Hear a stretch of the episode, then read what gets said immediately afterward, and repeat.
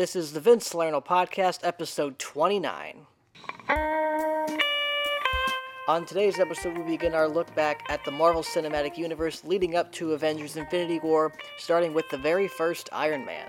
Also, we're talking about Joaquin Phoenix taking on the role of the Joker, the first Venom trailer, and much more. So sit back and relax because the Vince Salerno Podcast starts right now.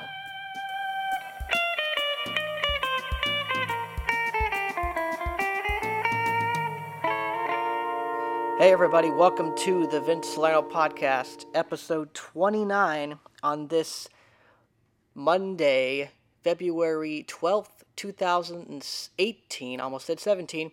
I'm your host, Vince Salerno, and today I'm joined by another special guest. This person is a lot like me, uh, wears the same type of clothes, likes the same types of things, uh, loves talking about movies, comic books uh, Star Wars, all the great things I love talking about. It's. I'm just kidding. There is no special guest today. Um, yeah, this is actually really weird. This is the first time in a long time that I have not had a special guest on my podcast. And not to say that's a bad thing. I um, enjoy talking by myself sometimes, but I guess I've gotten so uh, used to having a special guest on the show. It's just never occurred to me that um, you know, I, I, I don't know. It's it's a it's a strange. I don't I don't I don't want to say it's a strange thing, not because of course I'm used to it. This is how the podcast began. I, for crying out loud, I started the first episode by myself, just talking about stuff. And uh, let me really quick. I'm looking at my podcast right now, and I've gone nine episodes, nine episodes in a row all with special guests. So it's been nine episodes since I've done one by myself. So this is kind of kind of new territory, almost unfamiliar in a way. But regardless, I'm happy to be just talking me, myself, and I for for a bit of a change. Mainly because I want this. I, I, I guess you know, 2018. You're bringing on new things. Um, but yeah, it's just me for now. Um, there will be other special guests uh, coming onto the Vince Salerno podcast in the future, of course.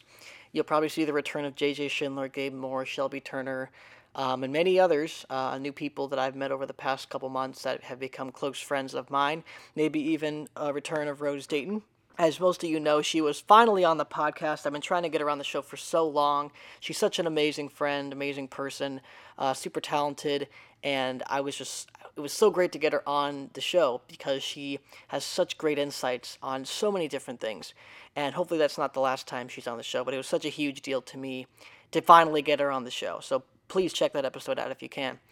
Um, well, as you guys have probably um, uh, heard, this is going to be the beginning of our countdown to Infinity War, where we're taking a look back at all the MCU films leading up to Avengers Infinity War and just you know, how the landscape and how the genre and how the whole plan to Infinity War kind of changed and uh, really changed our perception of the superhero genre. It's a really amazing journey, and um, I get emotional sometimes just thinking about it because these are characters that we've uh, learned to love and grow up with. And, you know, I thought of a world without Tony Stark or sorry, Robert Downey Jr. as Iron Man because they're so irreplaceable. The fact that we might not get Chris Evans as Captain America again, or, or Chris Hemsworth as Thor, Mark Ruffalo as the Hulk, like these roles have have embedded themselves into the into the actors that portray them, and it's hard to picture anybody else in the role.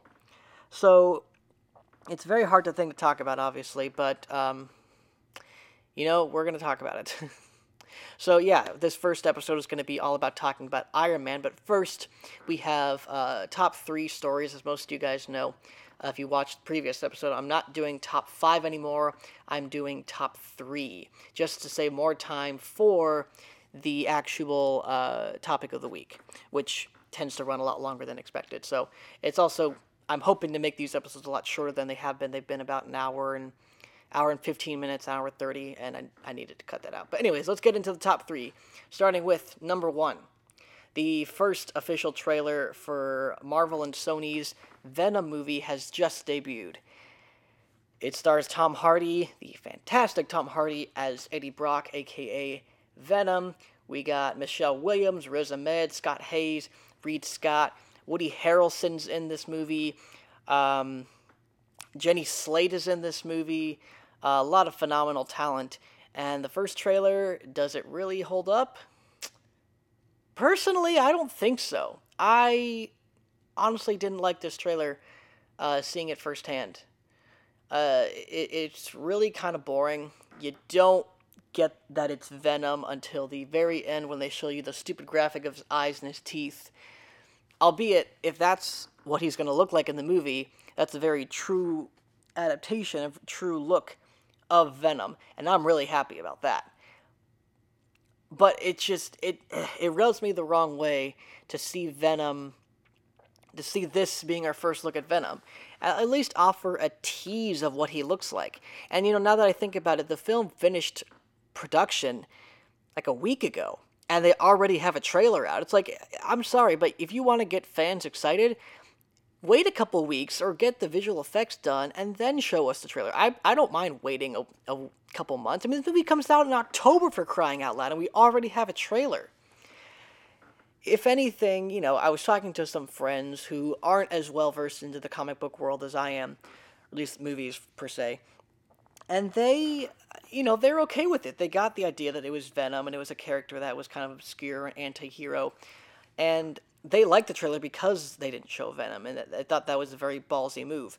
And i think i agree it's a ballsy move to not show venom in his true form in this trailer but you want to give you want to give the fans something to look forward to. I mean I've been saying to, to a lot of people, like, it, honestly, if I didn't know it was a Venom movie, it looks like a Jason Bourne reboot with a science fiction element where he's got, like, a multiple personality disorder or something like that.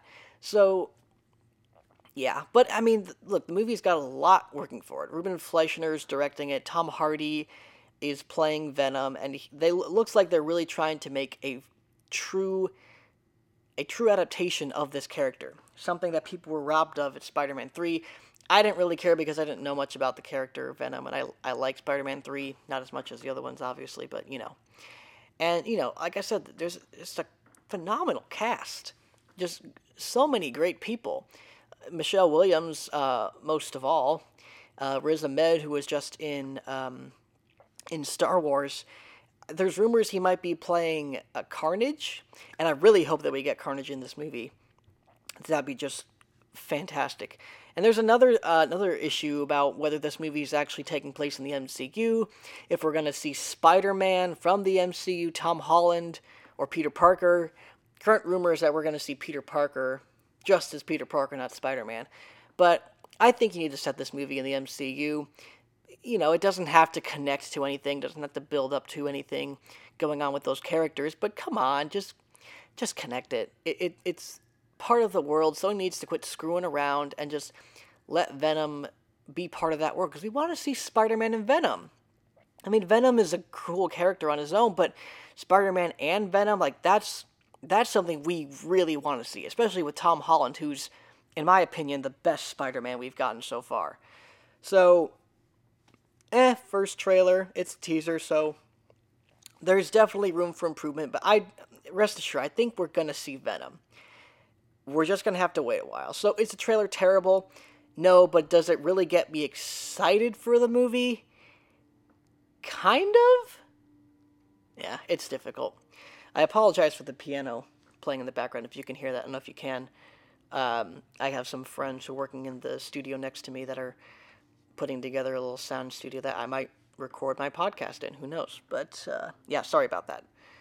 All right, moving on to number two we got a first clip for uh, Wes Anderson's new stop motion animated movie, The Isle of Dogs.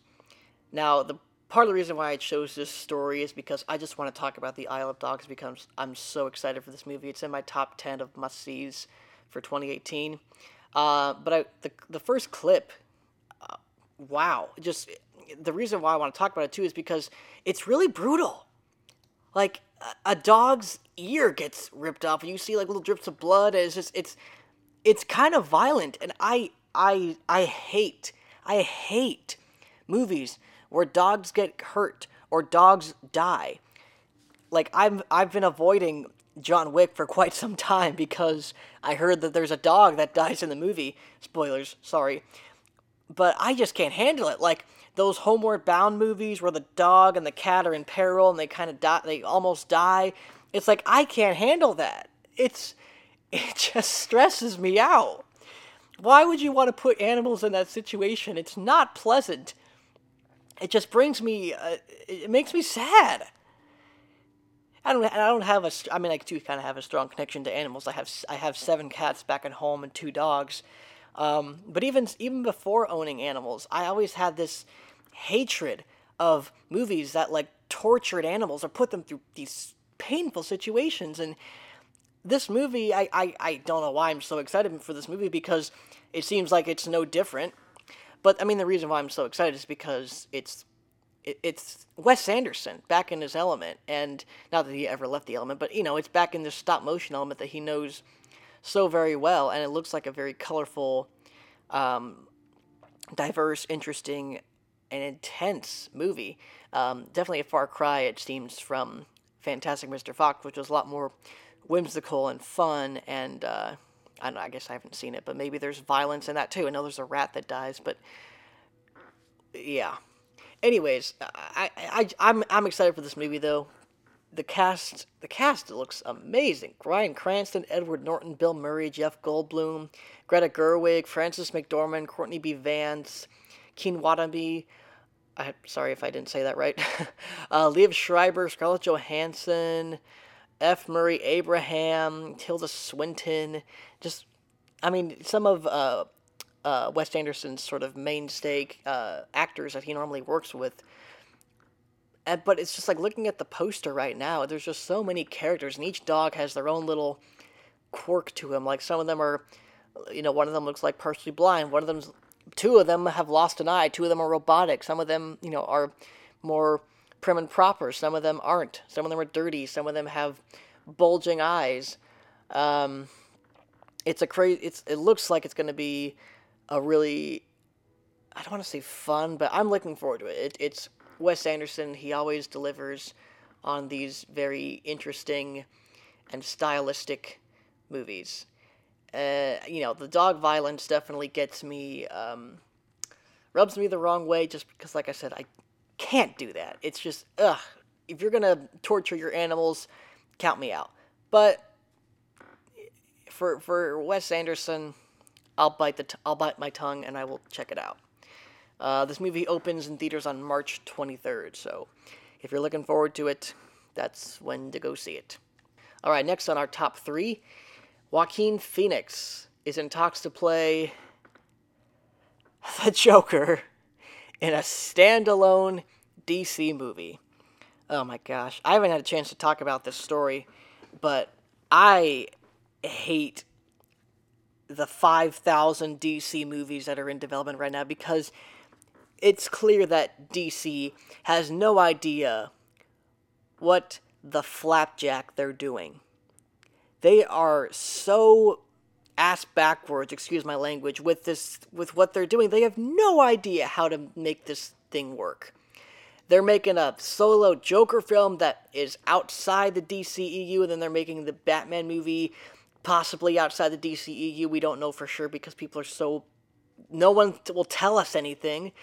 They clearly have no plan, nothing they're building up to. They're just throwing up movie ideas left and right. And this this is one of them. And it's it, it's nauseating how many ideas like the stupid Harley Quinn movie solo film, then the Harley Quinn movie about her being with the Joker, like a Harley Quinn versus Joker movie or something stupid like that, and then a Birds of Prey Gotham Sirens it's just so many stupid ideas that nobody nobody wants. No one wants to see Flashpoint, at least not at this point. No, I see what I did there. Nobody wants to see Harley Quinn's three dumb movie ideas, and no one wants to see this Joker idiot film where he's just by himself. And, and, and nobody wants to see these films. And I and honestly, I don't want to see this Joker movie either. But Joaquin Phoenix. Now I'm interested. I'll be honest. Joaquin Phoenix in this attached to this film gets me really excited because I, I think Joaquin he's, he's one of my favorite actors. I mean, he was up for Doctor Strange, and I was so on board for that. But he lost it to uh, debatably a better person for the role, Benedict Cumberbatch. Uh, it, it kind of shows that he's interested in that genre. Uh, to get on a more uh, positive note, he's interested in that genre, which is a good thing. Um, and I think he's an interesting choice, but he's also an inspired choice because you know whatever he's going to commit to, he's going to commit 110% to that role. So people still keep coming in here. I need to put up a sign.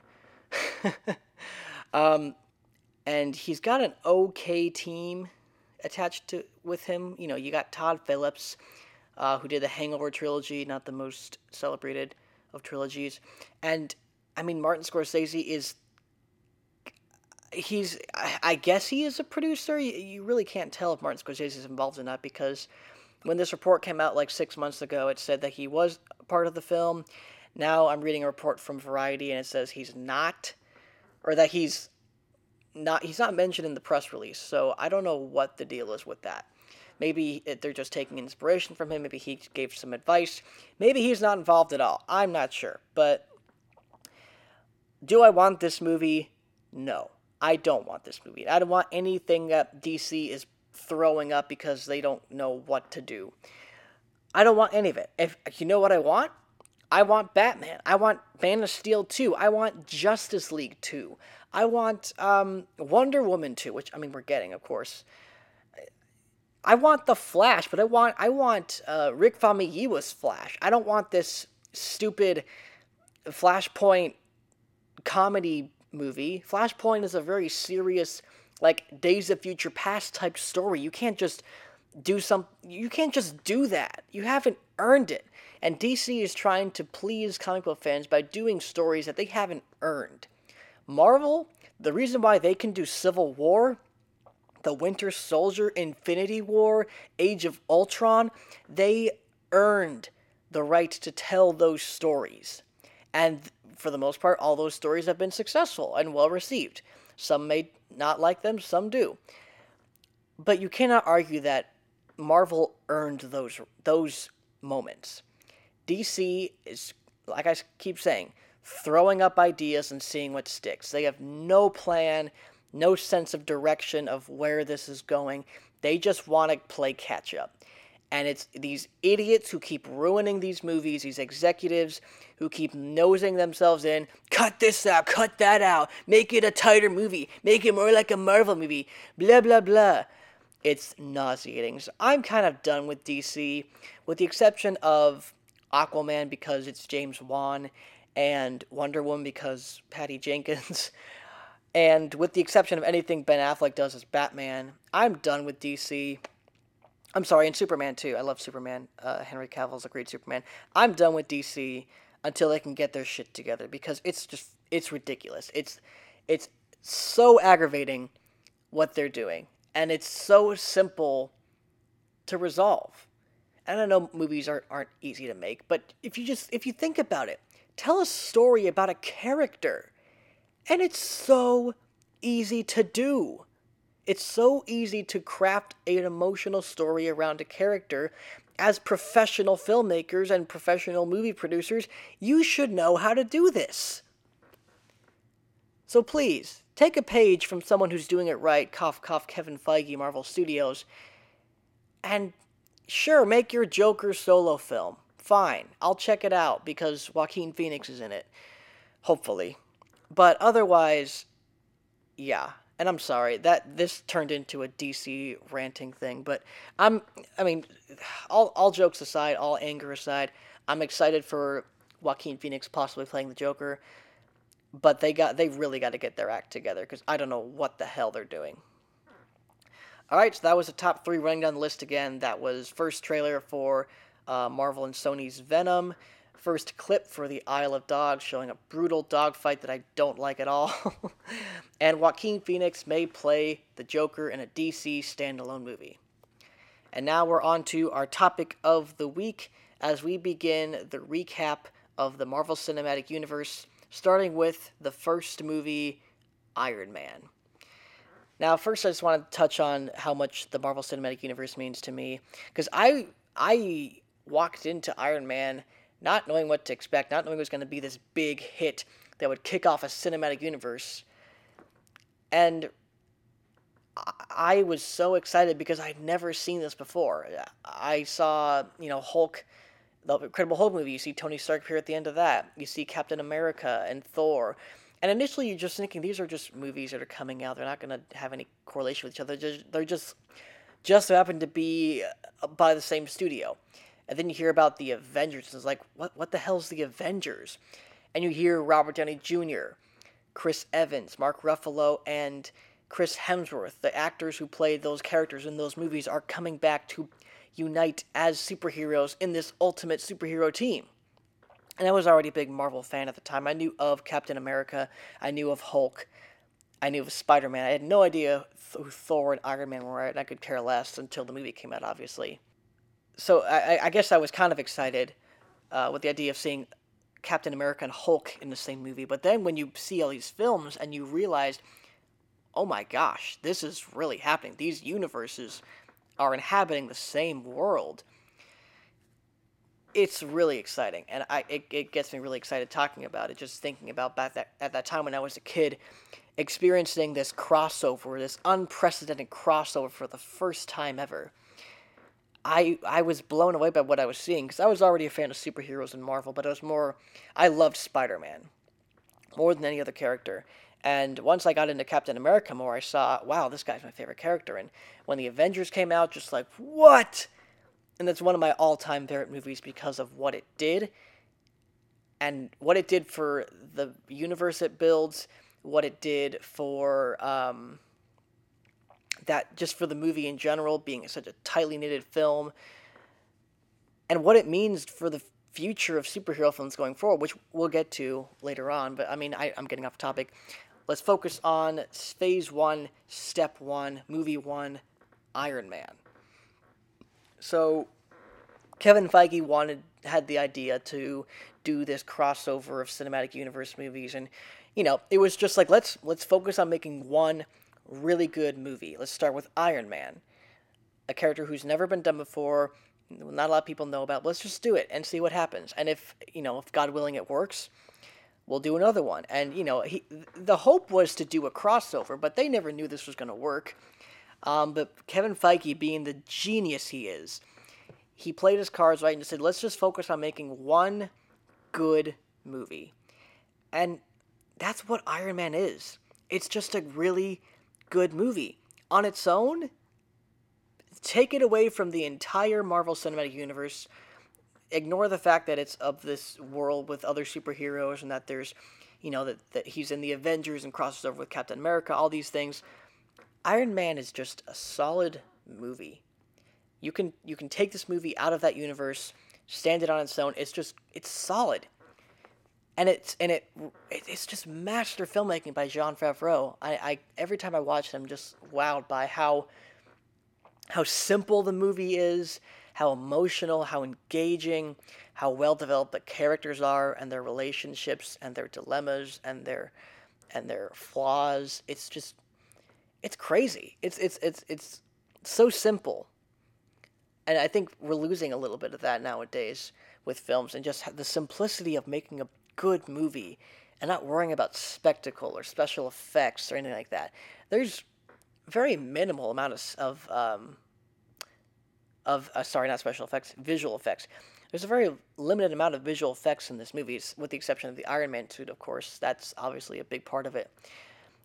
But I mean, I was watching the behind the scenes featurette for this movie, and a lot of it's practical. Like there's a guy walking when they when when uh, Tony Stark is flying the Mark II, the all silver chrome suit.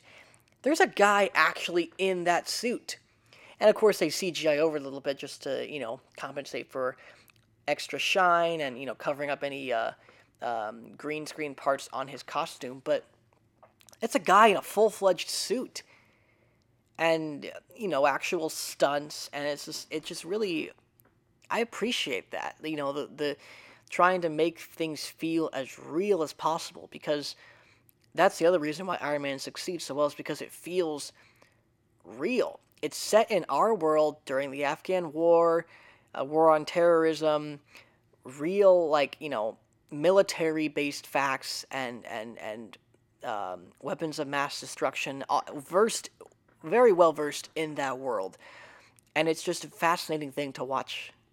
It, it really is, and I'm you know some people may think, oh, but it's just a superhero movie. You know what? What's so special about it? It's like, it, trust me, this is coming from a superhero nerd who's loved superheroes his entire life, and you know, I, I honestly, when Iron Man was coming out, I didn't think anything of it. I was like, cool, Iron Man. I, I don't know if it's going to be good, but it, it, looks cool. Until I saw the movie, you really have. It's one of those things where you have to see it to believe it. Because when I saw the film, I was blown away. I was like, I cannot believe I underestimated this movie.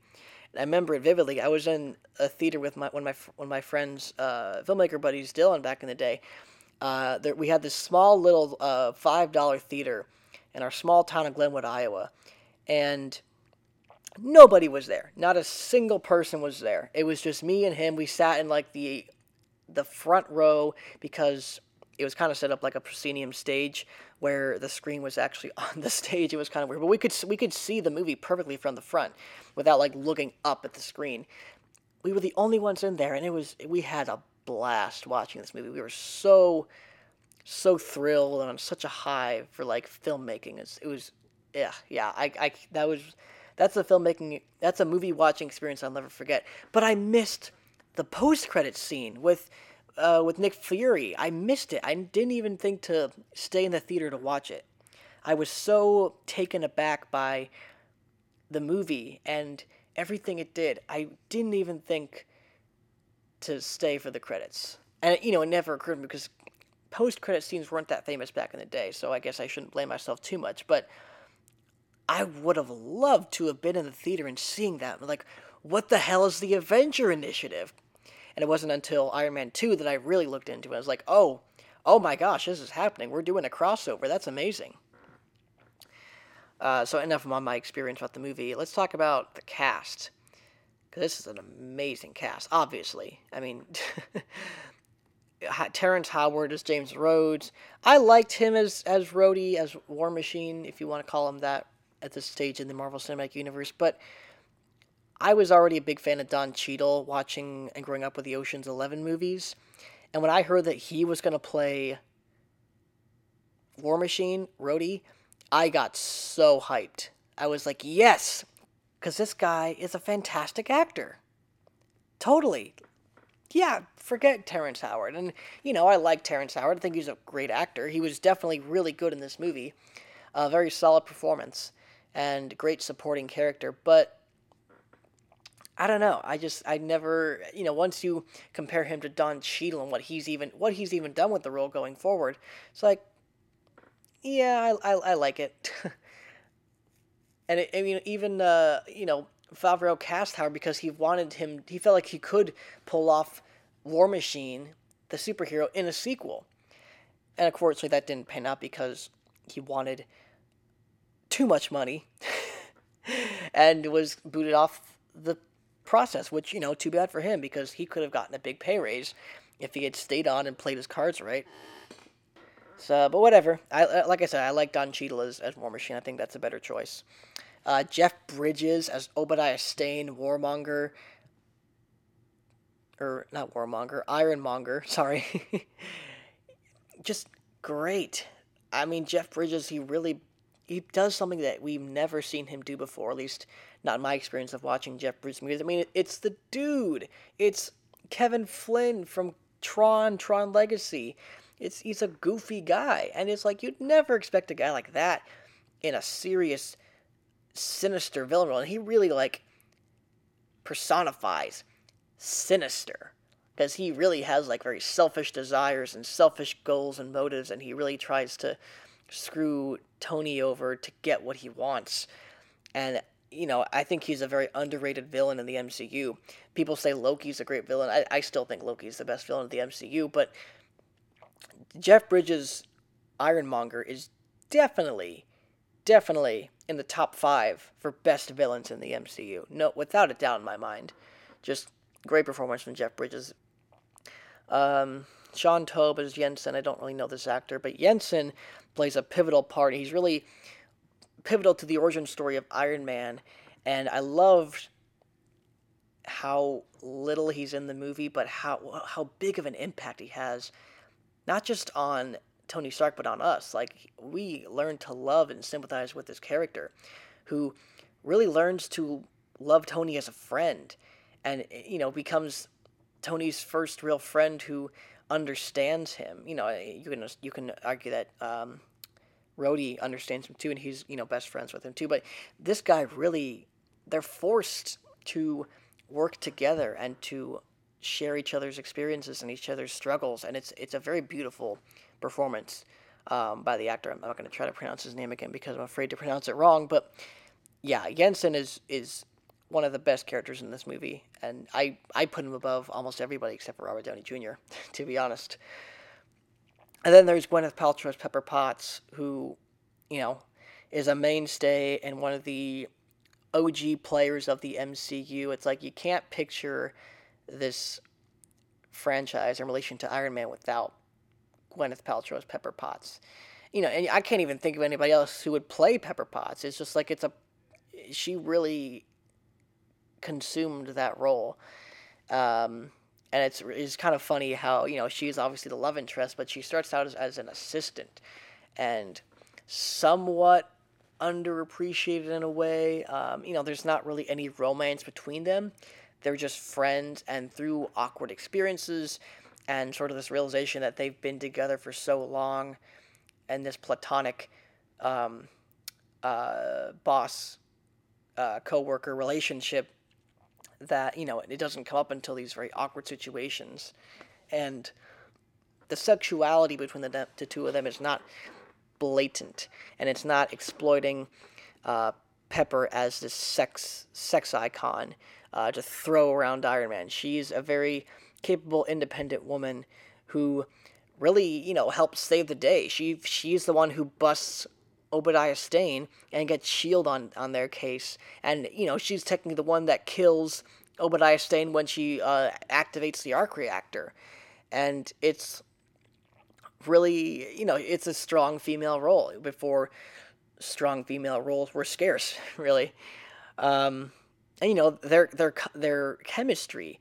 is very you know romantic comedy like you know? I mean the dialogue in here is I don't know if it's even written because it's so well constructed as like it almost feels improvised and that's just you know a compliment to the actors who do a master job of um, making it feel natural and I, I really applaud any actor who can make a script feel feel not spoken or like oh I'm reading from a script or these are words that were written on a script and yeah these these two just knocked out of the park. And then, of course, I've been avoiding it, but I'm going to get into it.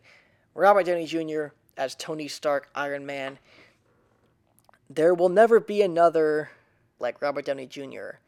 as Iron Man. I struggle to not to confuse Tony Stark and, and Robert Downey Jr. You know, because the names are just so interchangeable. Like Robert Downey Jr personifies everything about Tony Stark, not just as a character, but you know, in his normal life. You just watch interviews with him when he's not even talking about the Avengers, and he acts like Tony Stark. So it's just hard. It's it's sometimes hard to not say, "I love the movie with Tony Stark." I mean Robert Downey Jr. You know, it's it's hard, but just a master job. I don't. I mean, he's a likable asshole as as they they call him in this movie and you know he was obviously going through a very rough time. Robert Downey Jr. struggling with um, uh, addictions and stuff, and it seems like this movie. I don't know if this is true or not, but really, kind of is.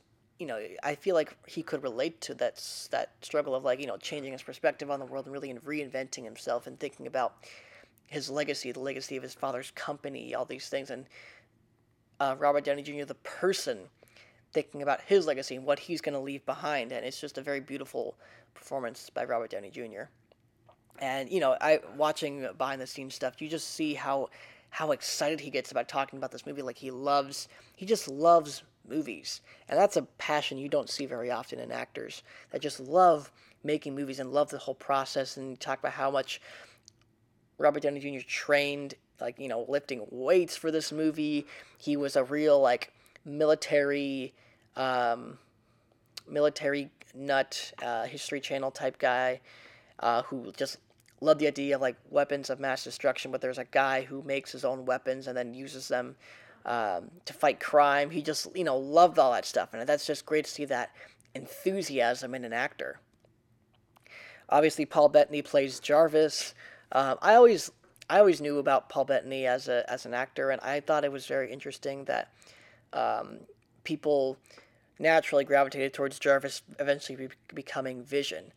Because uh, I called that like two years before Avengers: Age of Ultron. Like, watch Jarvis will become uh, Vision, and you know, Paul Bettany plays a very minor role in these films, obviously, but um, he becomes a character. He becomes one of uh, Tony Stark's um, um, closest uh, confidants, and it's a relationship I really like because you know Jarvis tends to try to take care of uh, Tony, and he you know obviously says the right thing to do, but then Tony obviously says the opposite. It's just a really fun um, playing off each other, the two characters playing off each other, and it adds for some great dialogue from Robert Downey Jr. because you he's a talking character. You want to see him talk constantly. Like I could hear Robert Downey Jr. talk, improvise all day to Jarvis. It's just a funny, um, funny uh, uh, interaction between the two characters. Um, let's see who else is in this movie. Leslie Bibb plays Christine Everhart.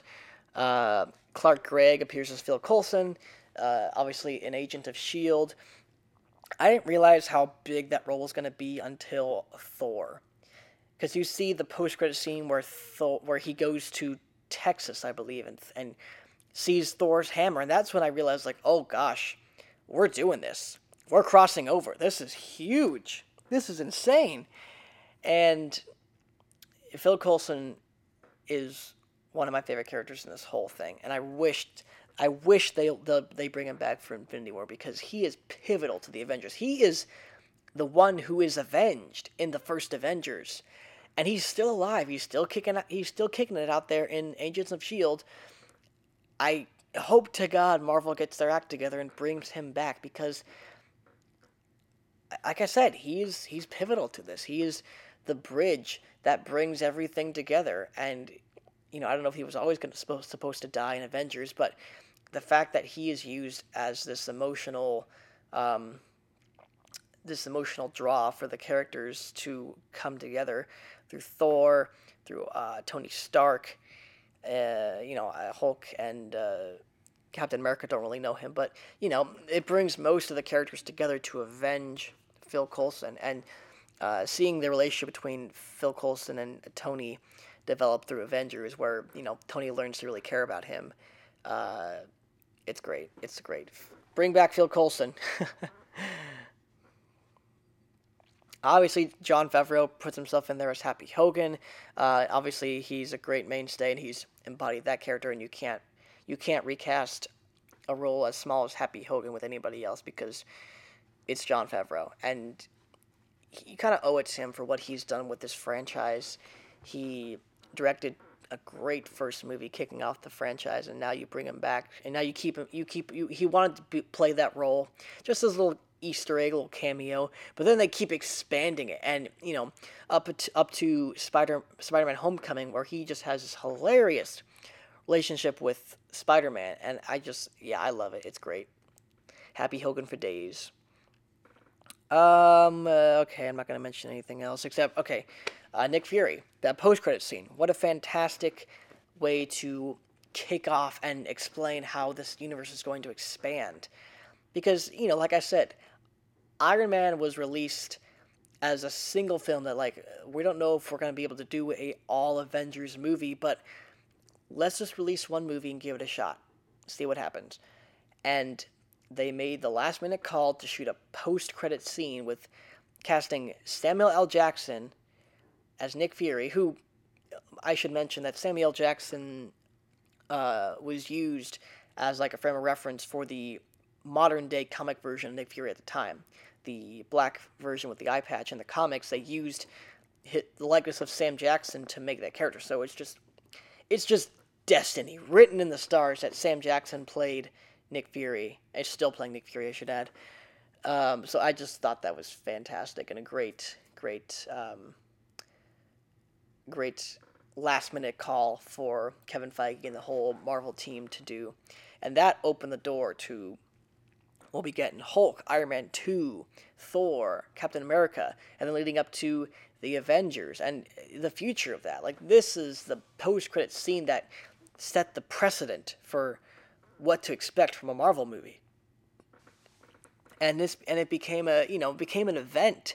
These movies have become events because you're expecting to have the time of your life and then after you have the time of your life get a tease at what's to come because that's what comics were doing they would comics would always tease what's to come at the end you know like a final couple pages revealing some frames and images and so it's just like it's like the truest form of a comic book being turned into a movie.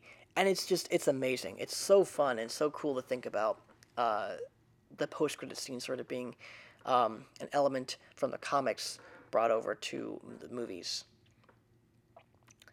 Uh, it's it's crazy to think that this movie was in development from 1990, and just like so many crazy things, like Tom Cruise was going to be in the movie, MODOK was going to be the villain, Nicolas Cage was going to play him, uh, just other crazy things that were they were going to do with this movie.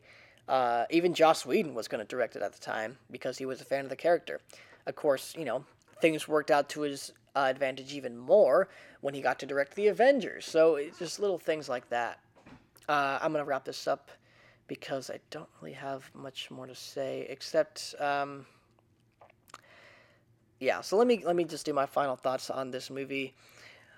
Iron Man, as I said, it kicked off this this whole thing, and there's just so many great elements from the cast to the crew to you know the, the, the effects from ILM and Stan Winston, um, all these things that come together to make just a solid movie. And that's what I want the takeaway of this to be is that Iron Man, yes, kicked off an entire franchise, but at the end of the day, it's just one movie standing on its own, being a great film. And that's what I think people need to focus on more. Is not making franchise starters, making one solid movie that inspires an audience, that really gets people excited because the story's so well put together, the characters are well put together, the movie is just fun. And if we focus on that, we'll get more good movies. Don't worry about your franchise. Obviously, you want to set things up. I mean, heck, Iron Man set stuff up with like War Machine, with uh, the future of Pepper Potts and Tony Stark's relationship, all those things were set up in the movie, but they were set up so subtly that you didn't think about what's going to happen going forward. You thought about this is a solid movie. This is great. It stands on its own so well. And you know, I, I like I say, I wish more movies would try to focus on just telling solid stories instead of trying to be these insane you know, building a universe like the Mummy or or I don't know, DC and what they're screwing around with with Batman v Superman, just trying to kick off a uni- excuse me, kick off a universe. Focus on telling one good story, build up to it, and earn it. And Iron Man is a product of that. It earned its place. It helped the MCU earn its status it has today, and it's why the films are so popular because Kevin Feige knew what he wanted to do. He stuck with that. And now he's been able to do bigger and better things. But he is such a genius because he played his cards right and made a movie that knocked the socks off everybody who had no one knew who Iron Man was. Now everybody loves Iron Man. Everybody loves saying I am Iron Man. They love Tony Stark. They love Robert Downey Jr. They love the cast, everybody involved and it kicked off an entire universe that's going to be, you know, b- concluding at least this chapter uh, this coming this coming summer. So, yeah, Iron Man, phenomenal movie, great kicking off of the Marvel Cinematic Universe. I also want to add that I'm going to be taking this opportunity to add my personal ranking of the MCU as well. And I can't really, you know, obviously this is the first film, so I can't say where it sits right now. But I'm I'm gonna say that I put Iron Man in the top ten, at least. It's I don't know if it's the best or my favorite Iron Man movie because I really love Iron Man three. I know people hate that movie because of the Mandarin and other things, but uh, I, I really enjoyed that movie almost more than this one. I think it's because it builds on so many things set up in this very first movie. But I won't argue that this movie is definitely the better one. But personally, I love Iron Man 3. Anyways, uh, I, I definitely put this movie in the top 10. As we get through more MCU films, you'll, we'll start to see like what my definitive ranking of the MCU is. But right now, yeah, top 10 I think is good for this movie. All right, well, that's it. That's the podcast episode. Hopefully, this was a short one. I can't really tell because I had to. I got some new audio equipment. I'm still trying to test it out, and the batteries I had unfortunately don't work, so I had to uh, plug it into my computer to keep a consistent charge. But uh, yeah, a lot of exciting changes are coming that I'm really excited about with the podcast. Uh, I just got this brand new piece of equipment, MixPre 3. Uh, it's a great little mixer and helps me manage my uh, audio equipment and recording stuff and just makes things a lot easier for me. And I'm currently going to be getting some brand new equipment that's going to make things even more easier for me or easy to put bring on special guests and um, hopefully better quality audio too. I know I mean I, am recording on a I'm recording on a Sennheiser MKE 400. Uh, I thought this was going to be a good mic for podcasting and film, but I don't use it a lot for film. And when I have special guests, it's kind of hard to use. So I'm really excited for the changes that are coming for this podcast. Hopefully, in the next uh, month or two.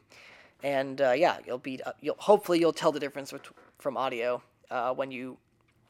Hopefully, you all be able to tell the difference in audio quality when those changes come.